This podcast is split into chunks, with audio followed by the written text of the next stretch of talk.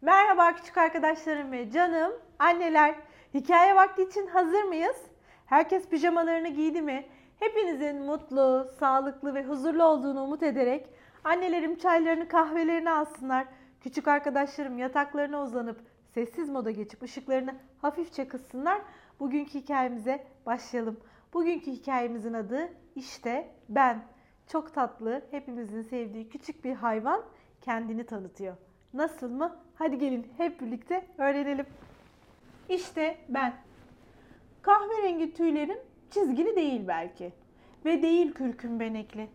Ama çimlerde koşarken gözler zor görür beni. Daldan dala atlayıp baş aşağı sallanamam belki. Ama bir gün bile asık suratlı göremezsiniz beni.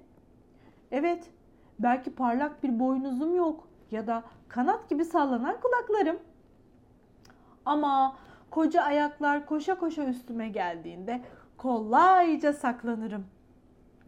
Kocaman ve güçlü olmayabilirim ve upuzun da değilim.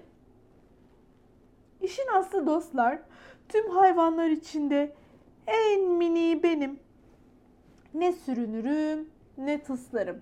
Hart diye ısırıp koparamam yemeğimi. Ama keskin mi keskin ön dişlerim azar azar ısırıp kemiririm dilediğimi. Tanırsınız beni o sevimli usulcu yaklamamdan. Olmasa da pembe tüylerim ya da parlak rengarenk bir gagam. Dalamam okyanusa şap diye, kayamam buzun üstünde vın diye. Ama çoğu canlı pek sevimli bulur beni yine de. Bayılıyorum ıslak burnumun üstündeki uzun bıyıklarımı oynatmaya. O halde neden dert edeyim kanatlarım ya da parlayan bir popom yoksa? Gözlerim görmez karanlıkta. Uçamam sessizce havada. Ama geceleri kıvrılıp yatınca benden rahatı yok şu dünyada. Ne karada, ne gökte, ne de denizde var benim gibi bir hayvan. Ama öyle mutluyum ki kendim olmaktan. Hikayeyi beğendiniz mi? Fare ne kadar mutluydu değil mi? Kendinden mutlu, kendinden emin, kendiyle barışık, tüm özelliklerini ve her türlü halini seven bir fareydi. Evet, aslında bizler de böyle olmalıyız. Tıpkı fare gibi. Kendimizin her türlü halini, durumunu, fiziksel özelliklerini, yapabildiklerini, yapamadıklarını sevip kabul etmek. Bugün bu küçük fare bize bunu anlattı. Şimdi garip ama gerçek bilgilerin bir yenisine hazırsanız paylaşıyorum.